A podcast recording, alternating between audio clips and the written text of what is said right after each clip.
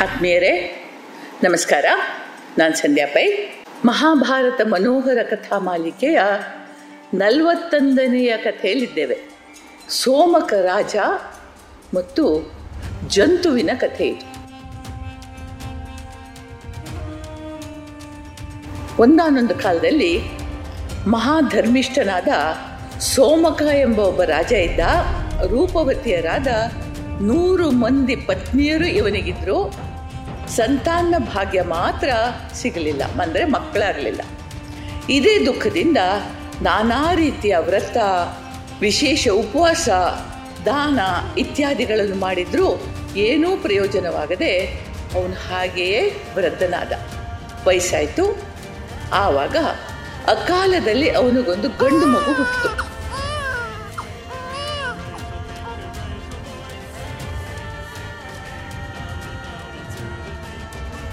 ಅಂದರೆ ಹೆಚ್ಚಾಗಿ ವೃದ್ಧಾಪ್ಯದಲ್ಲಿ ಮಕ್ಕಳಾಗೋದಿಲ್ಲ, ಆದರೆ ಇವನಿಗೆ ವೃದ್ಧಾಪ್ಯದಲ್ಲಿ ಒಂದು ಗಂಡು ಮಗು ಹುಟ್ಟಿತು, ಹೆಸರು ಜಂತು.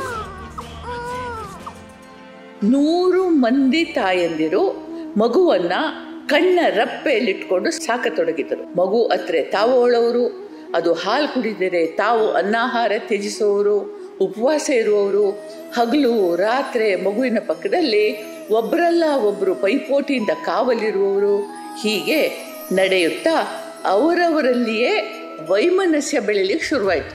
ಅಂದರೆ ಮಗು ತಂದು ಮಗು ತಂದು ಅಂತ ಹೇಳಿ ಒಂದು ಥರದ ಅವರಲ್ಲಿ ಭಿನ್ನಾಭಿಪ್ರಾಯಗಳು ಅಂತಲ್ಲ, ಒಂಥರ ಮಾತ್ಸರ್ಯದಿಂದ ಉಂಟಾದಂತಹ ವೈಮನಸ್ಯ ಬೆಳೀತು. ರಾಜ ಸೋಮಕ ಇದನ್ನು ಗಮನಿಸಿದ, ಇಲ್ಲಿಯವರೆಗೂ ನೂರು ದೇಹ ಒಂದು ಆತ್ಮದಂತೆ ಒಗ್ಗಟ್ಟಿನಿಂದ ಇದ್ದ ಪತ್ನಿಯರು ಈ ಮಗುವಿನ ಕಾರಣದಿಂದ ದ್ವೇಷಿಗಳಾಗ್ತಾ ಇದ್ದಾರೆ. ಪರಸ್ಪರ ದ್ವೇಷಿಸ್ತಾ ಇದ್ದಾರೆ. ಒಂದು ದಿನ ಬಲು ದುಃಖದಿಂದ ಸೋಮಕ ತನ್ನ ರಾಜಪುರೋಹಿತರನ್ನ ಕುರಿತು ಒಬ್ಬನೇ ಮಗನಿರುವುದಕ್ಕಿಂತ ಮಕ್ಕಳಿಲ್ಲದೆ ಇರೋದೇ ಉತ್ತಮ ಅಂತ ಅನ್ಸುತ್ತೆ. ನೂರು ಮಂದಿ ಪತ್ನಿಯರು ಒಮ್ಮತದಿಂದ ಇದ್ರು. ನಾನು ಸುಖವಾಗಿದ್ದೆ. ಈ ವೃದ್ಧಾಪ್ಯದಲ್ಲಿ ಅವರವರಲ್ಲೇ ಒಳ ಜಗಳದಿಂದ ಹೈರಾಣಾಗಿದ್ದೀನಿ. ಎಲ್ಲರಿಗೂ ಒಂದೊಂದು ಮಗು ಇದ್ದಿದ್ರೆ ಈ ಸ್ಥಿತಿ ಬರ್ತಾ ಇರಲಿಲ್ಲ. ಇನ್ನು ನನ್ನ ಪತ್ನಿಯರಿಗೂ ವೃದ್ಧಾಪ್ಯ ಬಂದಿರೋದ್ರಿಂದ ಅವರು ಪುತ್ರವತಿಯರಾಗುವ ಸಂಭವ ಬಹಳ ಕಡಿಮೆ ಇಲ್ಲ ಅಂತಾದರೂ ಇರಬಹುದು ಅಂತಂದ. ರಾಜಪುರೋಹಿತರು, ಮಹಾರಾಜ, ಒಂದು ಕರ್ಮ ಇದೆ. ಅದು ಬಹುತೇಕ ಅಸಾಧ್ಯವಾದುದು. ಆದುದರಿಂದ ನಾನು ಅದನ್ನು ಇಲ್ಲಿಯವರೆಗೆ ತಮ್ಮ ಗಮನಕ್ಕೆ ತರಲಿಲ್ಲ. ದಾರುಣವೂ ಕಷ್ಟಕರವೂ ಆದ ಅದನ್ನು ಮಾಡ್ತೀನಿ. ಈಗಲೇ ನಾನು ಅದನ್ನು ತಯಾರಿ ಮಾಡ್ತೀನಿ ಅಂತಂದರು. ಹಾಗೇನು?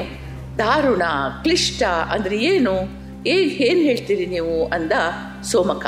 ಇದಕ್ಕಾಗಿ ಒಂದು ಯಜ್ಞ ಮಾಡಬೇಕು. ಇದರಲ್ಲಿ ಯಜ್ಞ ಪಶುವಾಗಿ ಜಂತುವನ್ನೇ ಬಳಸಬೇಕು. ಜಂತು ಅಂದರೆ ಈಗಿರುವ ಮಗ. ಅವನ ಒಪೆಯನ್ನು ಹೋಮ ಮಾಡುವಾಗ ಉಂಟಾಗುವ ಒಪೆದ ಚರ್ಮ. ಉಂಟಾಗುವ ಧೂಮ್ರವನ್ನು ಆಘ್ರಾಣಿಸೋದರಿಂದ ನಿನ್ನ ನೂರು ಮಂದಿ ರಾಣಿಯರು ಗರ್ಭ ಧರಿಸ್ತಾರೆ ಪುತ್ರವತಿಯರಾಗ್ತಾರೆ. ಯಜ್ಞ ಪಶುವಾದ ಜಂತುವು ತನ್ನ ತಾಯಂದಿರಲ್ಲೇ ಮತ್ತೆ ಹುಟ್ಟಿ ಬರ್ತಾನೆ. ಪುನರ್ಜನ್ಮದ ಜಂತು ಅವನೇ ಅಂತ ಗುರುತಿಸೋದಕ್ಕೆ ಅವನ ಎಡಗೈಯಲ್ಲಿ ಒಂದು ಸುವರ್ಣ ರೇಖೆ ಇರ್ತದೆ ಅಂತಂದ್ರು. ರಾಜ ಪುರೋಹಿತರ ಮಾತು ಕೇಳಿ ನಡುಗಿ ಹೋದ. ಅಂದ್ರೆ ರಾಜ ಪುರೋಹಿತರು ತನ್ನ ಮಗನನ್ನೇ ಬಲಿ ಕೊಡಬೇಕು ಅಂತ ಹೇಳಿದ ಮಾತು ಕೇಳಿ ಸೋಮಕನ ಹೃದಯ ನಡುಗಿ ಹೋಯ್ತು ಭವಿಷ್ಯದ ನೂರು ಮಕ್ಕಳಿಗಾಗಿ ಈಗ ಎದುರಿಗಿರುವ ಒಬ್ಬ ಮಗನನ್ನ ಕಳ್ಕೊಳ್ಳೋದೆ ಅನ್ನಿಸ್ತು. ಆದ್ರೆ ಪುರೋಹಿತರ ಮಾತಿನಲ್ಲಿ ಅವನಿಗೆ ಸಂಪೂರ್ಣ ನಂಬಿಕೆ ಇತ್ತು ಬಹುಪುತ್ರರಿಗಾಗಿ ನಾನು ನೀವು ಹೇಳ ಹಾಗೆ ಮಾಡ್ತೀನಿ ಅಂದ ಸೋಮಕ. ಜಂತುವನ್ನ ಪಶು ಸ್ಥಾನದಲ್ಲಿ ಕುಳ್ಳರಿಸಿಕೊಂಡು ಯಾಗಾರಂಭ ಆಯಿತು. ಯಾಗಕ್ಕೆ ಆರಂಭಿಸಿದರು. ಜಂತುವನ್ನು ಅಂತಃಪುರದಿಂದ ಕರ್ತರ್ಕೊಂಡು ಬರ್ತಾ ಇರುವಾಗ ನೂರು ಮಂದಿ ತಾಯಂದಿರ ಆಕ್ರಂದನ ಮುಗಿಲು ಮುಟ್ಟಿತು. ನಮಗೆ ಮಕ್ಕಳು ಬೇಡವೇ ಬೇಡ. ಜಂತುನೇ ನಮ್ಮ ಮಗ. ದಯವಿಟ್ಟು ನಾನು ಬಲಿ ಕೊಡಬೇಡಿ ಅಂತ ಬೇಡ್ತಾ ಪುರೋಹಿತರು ಬಲೆಗೆ ಹಿಡ್ಕೊಂಡು ಎಳ್ಕೊಂಡು ಹೋಗ್ತಾ ಇದ್ದ ಮಗನೊಂದಿಗೆ ಅವರು ಎಲ್ಲರೂ ಯಜ್ಞ ಮಂಟಪಕ್ಕೆ ಬಂದರು. ಪುರೋಹಿತರು, ಯಾರ ಮಾತಿಗೂ ಕಿವಿ ಕೊಡಲಿಲ್ಲ ಪಶು ಸ್ಥಾನದಲ್ಲಿ ಕುಳ್ಳರಿಸಿದ ಜಂತುವನ್ನ ಮಹಾ ಮಂತ್ರಗಳಿಂದ ಅಭಿಮಂತ್ರಿಸಿ, ವಧಿಸಿ, ಅವನ ಒಪೆಯನ್ನು ಸುಲಿದು ಯಜ್ಞಾಗ್ನಿಯಲ್ಲಿ ಯುಧಾಹೋಮ ಮಾಡಿದರು. ಯಜ್ಞದ ಅಗ್ನಿಗೆ ಹಾಕಿದರು. ಆ ಕ್ಷಣ ಹೋಮಕುಂಡದಲ್ಲಿ ಮಹಾಧೂಮ ಒಂದು ಉತ್ಪತ್ತಿಯಾಯಿತು.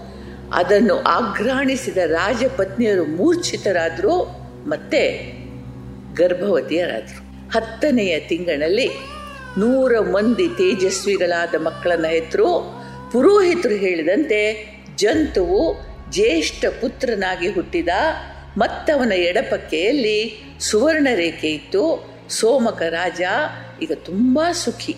ತಾನು ಸ್ವಾರ್ಥಕ್ಕಾಗಿ ಬಲಿ ನೀಡಿದ ಪುತ್ರ ಜಂತು ವಾಪಸ್ ಮರಳಿ ಹುಟ್ಟಿದ್ದಾನೆ. ಅಷ್ಟೇ ಅಲ್ಲ, ತನಗೀಗ ಬಲಾಢ್ಯರು, ಪರಾಕ್ರಮಿಗಳು, ತೇಜೋವಂತರು ಆದ ನೂರು ಮಂದಿ ಪುತ್ರರಿದ್ದಾರೆ ಅಂತ ಬಹಳ ಸಂತೋಷಪಟ್ಟ ಕೆಲವು ಕಾಲ ಕಳೀತು, ಈಗಾಗಲೇ ವೃದ್ಧನಾಗಿದ್ದ ರಾಜನು, ಅವನ ರಾಜಪುರೋಹಿತನು ಮರಣ ಹೊಂದಿದರು ರಾಜ ಸೋಮಕ ಪುಣ್ಯ ಲೋಕಗಳಿಗೆ ಹೋಗುವ ಹಾದಿಯಲ್ಲಿ ತನ್ನ ಪುರೋಹಿತರು ಅತಿ ಘೋರವಾದ ನರಕದಲ್ಲಿ ದಾರುಣವಾದ ಸಂಕಟ ಅನುಭವಿಸ್ತಾ ಇರುವುದನ್ನು ನೋಡ್ದ ರಾಜನನ್ನ ನೋಡಿ ಪುರೋಹಿತರಿಗೆ ಸಂಕಟ ಆಯಿತು. ಸೋಮಕ, ನಿನಗೆ ಪುತ್ರ ಪ್ರಾಪ್ತಿ ಆಗಲಿ ಅಂತ ಯಜ್ಞ ಮಾಡಿಸಿದ್ರ ಫಲ ಇದು ಅಂತ ಗೋಳಾಡಿದ್ರು. ಸೋಮಕ ಕೂಡಲೇ ಯಮಧರ್ಮನಲ್ಲಿ ಹೋಗಿ, ನನ್ನ ಕಾಮನಾ ಪೂರ್ತಿಗಾಗಿ ನನ್ನಿಚ್ಛೆಯಂತೆ ನನ್ನ ಆಜ್ಞೆಯಂತೆ ಯಜ್ಞ ಮಾಡಿಸಿದ ಪುರೋಹಿತರ ಬದಲಿಗೆ ನಾನು ನರಕವಾಸ ಅನುಭವಿಸ್ತೀನಿ, ಅವರನ್ನು ಕೂಡಲೇ ಬಿಡುಗಡೆ ಮಾಡು ಅಂತಂದ. ಯಮನಕ್ಕ, ರಾಜನೇ ಅವರವರ ಕರ್ಮಕ್ಕೆ ಅವರವರೇ ಭಾಜನರು. ಯಾಜಕರಾಗಿ ನಿನ್ನ ಪುರೋಹಿತರು, ಪುತ್ರ ಯಜ್ಞ ಮಾಡಿಸಿದರು, ನಿನಗೆ ಪುತ್ರ ಪ್ರಾಪ್ತಿಯಾಯಿತು, ಅದಕ್ಕಾಗಿ ನೀನು ಅವರಿಗೆ ಯಥೇಷ್ಟ ದಕ್ಷಿಣೆಗಳನ್ನು ಕೊಟ್ಟೆ. ಕಾಮ್ಯ ಯಜ್ಞದಲ್ಲಿ ಪಡೆದ ಈ ಪ್ರತಿಫಲದೊಂದಿಗೆ ನಿನ್ನ ಸಮಸ್ತ ಪಾಪಗಳು ಪುರೋಹಿತರಿಗೆ ವರ್ಗಾವಣೆಯಾದವು. ರಾಜನಿಗೆ ಪುತ್ರ ಪ್ರಾಪ್ತಿಯಾಯಿತು. ಅದಕ್ಕಾಗಿ ಅವನು ಪುರೋಹಿತರಿಗೆ ಬೇಕಾದಷ್ಟು ಸಂಪತ್ತನ್ನು ಕೊಟ್ಟ.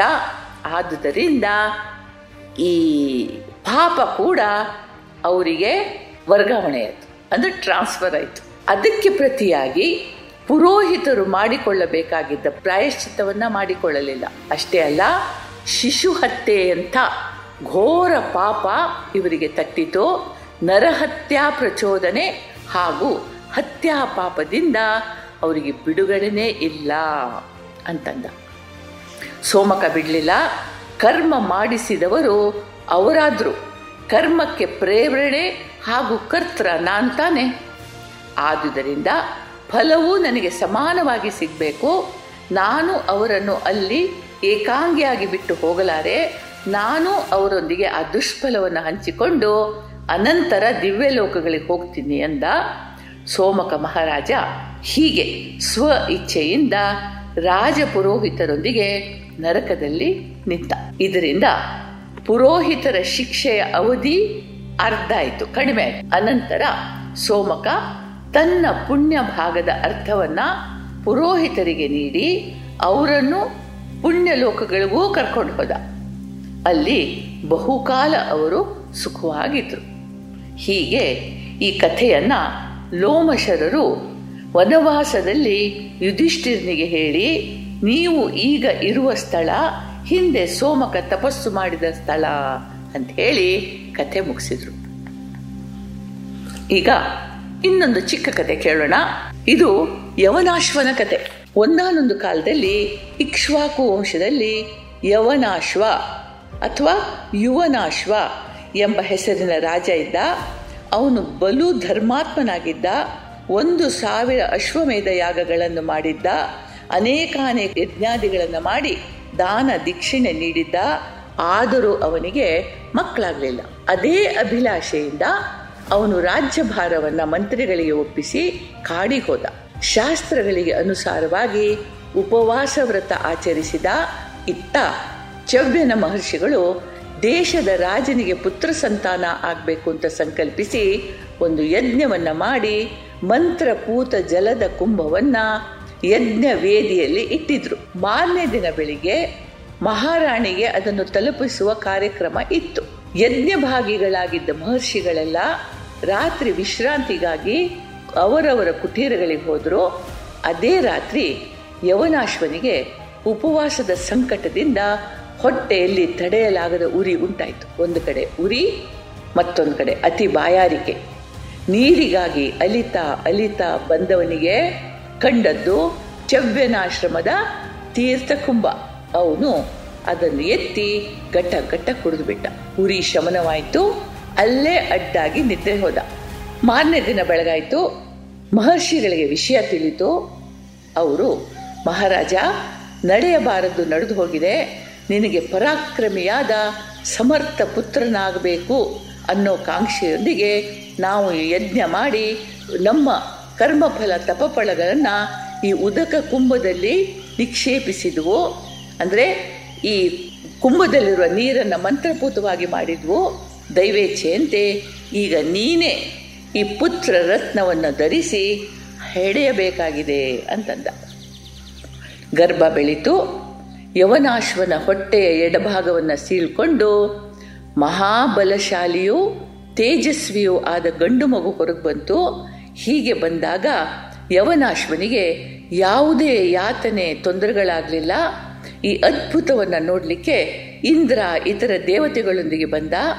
ತಾಯಿ ಇಲ್ಲದೆ ಈ ಮಗುವಿಗೆ ಸ್ತನಪಾನದ ಯೋಗವೇ ಇಲ್ಲವಲ್ಲ ಅಂತ ಚಿಂತಿಸಿ ಇಂದ್ರ ತನ್ನ ಹೆಬ್ಬೆರಳನ್ನ ಮಗುವಿನ ಬಾಯಲ್ಲಿಟ್ಟು, ಮಾಂ ದಾಸ್ಯತಿ, ಇವನು ನನ್ನನ್ನು ಕುಡಿಯುತ್ತಾನೆ ಅಂತ ಹೇಳ್ದ. ದೇವತೆಗಳು, ಹೌದು ಹೌದು ಅಂತ ಹೇಳ್ತಾ, ಹುಡುಗನಿಗೆ ಮಾಂಧಾತ ಮಾಂ ಮಾಂ ದಾಸ್ಯತಿ ಮಾಂಧಾತ ಅಂತ ನಾಮಕರಣ ಮಾಡಿದ್ರು. ಹೀಗೆ ಇಂದ್ರನಿಂದ ಪೋಷಿಸಲ್ಪಟ್ಟ ಮಗು ಕೂಡಲೇ ಹದಿಮೂರು ಗೇಣು ಉದ್ದ ಬೆಳೀತು. ಹೀಗೆ ಬೆಳೆದ ಮಾಂಧಾತ ಧ್ಯಾನಾಸಕ್ತನಾದ ಕೂಡಲೇ ಅವನಿಗೆ ಧನುರ್ವೇದದ ಸಹಿತ ಸಕಲ ವೇದಗಳು, ಅಸ್ತ್ರಶಸ್ತ್ರಗಳು ಶಸ್ತ್ರಗಳು ಕರಗತವಾದವು. ಮುಂದೆ ಬೆಳೆದು ಮೂರು ಲೋಕಗಳನ್ನು ಧರ್ಮ ಪರಾಕ್ರಮಗಳಿಂದ ಜಯಿಸಿ ಚಕ್ರವರ್ತಿ ಅನ್ನಿಸ್ಕೊಂಡ. ಇಂದ್ರನೊಂದಿಗೆ ಅರ್ಧಾಸನದಲ್ಲಿ ಕುಳಿತುಕೊಳ್ಳುವ ಯೋಗ್ಯತೆ ಇವನಿಗುಂಟಾಯಿತು. ಹೀಗೆ ಎರಡು ಕಥೆಗಳನ್ನು ಕೇಳಿದ್ವು. ಮುಂದಿನ ಕಥೆಯಲ್ಲಿ ಮುಂದಿನ ಕಥೆಯನ್ನು ಕೇಳೋಣ. ಅಲ್ಲಿಯವರೆಗೆ ದೇವ್ರು ನಮ್ಗೆಲ್ರಿಗೂ ಒಳ್ಳೇದು ಮಾಡಲಿ. ಜೈ ಹಿಂದ್.